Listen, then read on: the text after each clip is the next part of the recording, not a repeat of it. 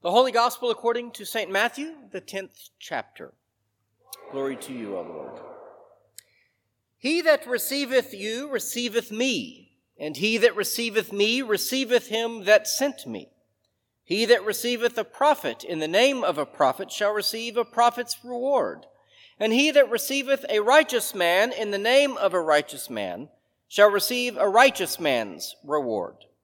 And whosoever shall drink shall give to drink unto one of these little ones a cup of cold water, only in the name of a disciple, verily I say unto you, he shall in no wise lose his reward. The Gospel of the Lord.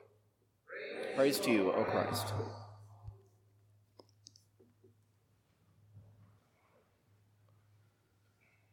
Grace and peace to you from God our Father and from our Lord and Savior Jesus Christ. Amen. There is a saying which is helpful and, uh, well, helping us to remember to be thankful for all the things that people have done for us. Maybe you've heard it. If you eat today, thank a farmer. You can add things to that as well. If the food is on your table, thank a trucker. If you're eating in peace, thank a soldier. And given that it's July 4th weekend, I might add, and if you're eating in a free country, thank the founders. Indeed, without the farmers' efforts and capital and knowledge, I probably would have starved to death by now. And without the truckers' uh, efforts and capital and knowledge, the food probably would have rotted away at the farm and never even made it to market. And without the soldiers' skill and bravery, who knows what violence might have consumed my life by now? Now, there are even more people to thank if we really wanted to.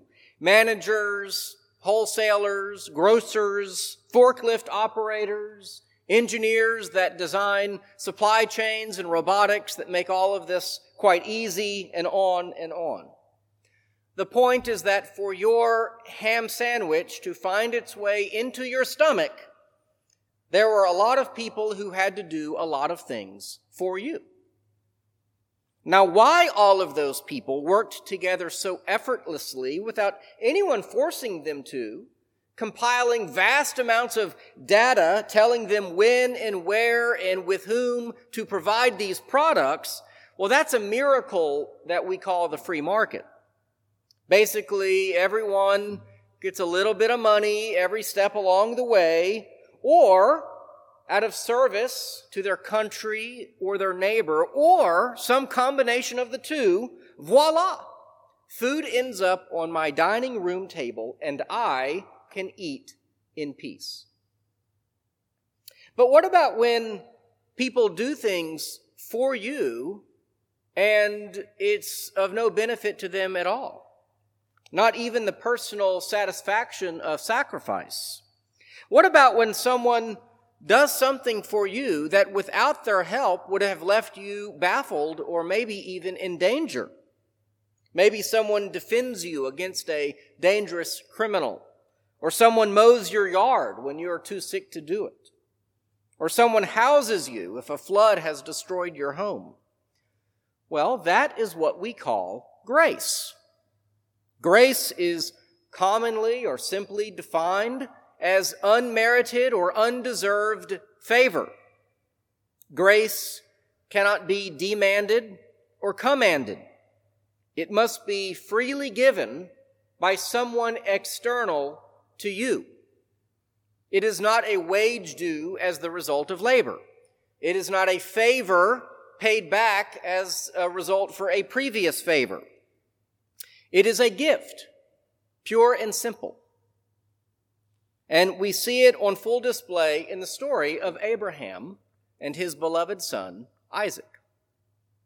Well, in this story from Genesis, Abraham is tasked with what might strike us as the most grisly command in all of history. He is told he must sacrifice his son as a burnt offering, no less. And this is, of course, the son that he had been promised for many years, that he had waited for for many decades.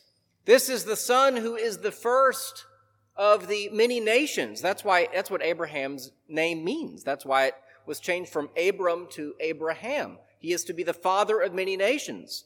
His name has changed, and Isaac is the beginning of this covenant.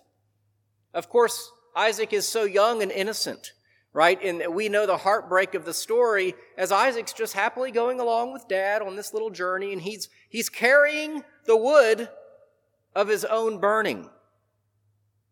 And now he would have to be sacrificed to God.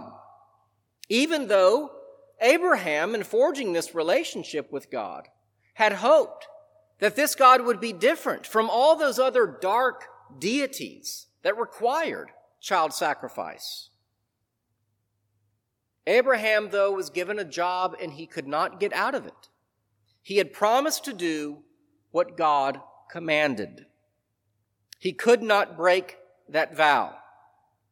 Now, it is possible, some have speculated, that Abraham trusted that God could and would resurrect Isaac from the dead. And so that is how he had the strength to go forward with the sacrifice. But that certainly isn't in the text. God never makes that promise. So Abraham, with what can only be described as the heaviest of hearts, the most broken spirit, carries on with this lonely task, this journey with Isaac up the mountain, and he ties Isaac down for this sad ritual. Now, we might question the sanity of Abraham, or we might question the character of Abraham. Certainly, from here, it looks pretty bad. And we all know that if any of us were to do or even think of such a dreadful thing, we would rightly be persecuted and perhaps face the death penalty. And indeed, there have been people who were so ill of mind that they did carry out with the, the sacrifice of their children, thinking they had some uh, mission as Abraham did, and uh, they are in jail somewhere today. You see, the difference is that none of us have spoken directly with God in the way that Abraham did. So you cannot, and, and, and we must not compare this situation with Abraham, Abraham to anything, uh, you know, modern or current. If, as the author says, author of Hebrews says, it is a fearful thing to fall into the hands of the living God, well, how fearful must it have been to be in such direct communication with God as Abraham was? So I'm not going to question whether Abraham uh, should or should not have carried on with the sacrifice of his own son Isaac, as horrific as that task was. The living God, with whom Abraham had many direct encounters, uh, told Abraham to offer a sacrifice, and Abraham did. But of course, we know how the story ends. God himself did indeed provide the sacrifice, as Abraham said he would. It was a ram caught in a thicket of thorns. Yes, this is a parallel to the uh, crucifixion of Christ, who had a crown of thorns on his head, who was the only son, and who is sacrificed. The angel declared that this ram would be an acceptable substitute for Isaac. And so this awful scene is transformed from one of absolute horror into one of unspeakable relief and joy. God provides for Abraham what he felt he must provide. God does for Abraham what he could not do himself, or he could have done it, but it would have been at tremendous cost, the death of his own son. God bore the cost. God provided the sacrifice. What would you say would be an appropriate payment or the appropriate price for your sins? What would be a sacrifice that you could pay to honor God, to, to make things right with this holy God? A God who is not tempted to sin. Hard to imagine such a being, isn't it?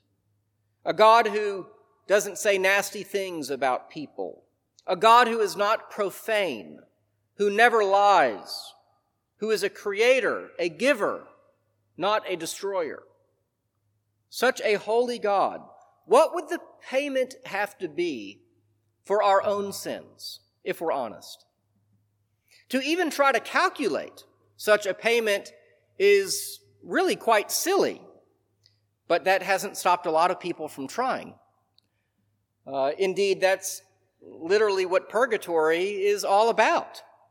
A certain number of years for a certain number of sins. Maybe you can buy your way out early, but that's how you get out of purgatory. But how long would the sentence be exactly? Uh, in a scene from The Sopranos, a show I watched in the past but wouldn't recommend today, but there is a, a good, a funny scene where a character in a very thick New Jersey accent, of course, Paulie Walnuts, well, he provides at least one solution. Uh, he's talking to his nephew who almost, who had a near-death experience and thought he saw visions of hell. And he said, no, you didn't see hell, you saw purgatory. Purgatory is just a little stop, you know, along the way to heaven. And he said, you add up all your mortal sins and you multiply that number by 50. And then you add up all your venial sins and you multiply that number by 25. Then you add that together and that's your sentence. He says he figures he's got to do about 6,000 years uh, before he can get into heaven. But hey, in eternity time, 6,000 years like the blink of an eye. Well, that seems like as accurate a way to calculate the matter as any other if we're going to acknowledge purgatory. But fortunately for you as a Lutheran, you don't have to acknowledge purgatory. We've done away with it.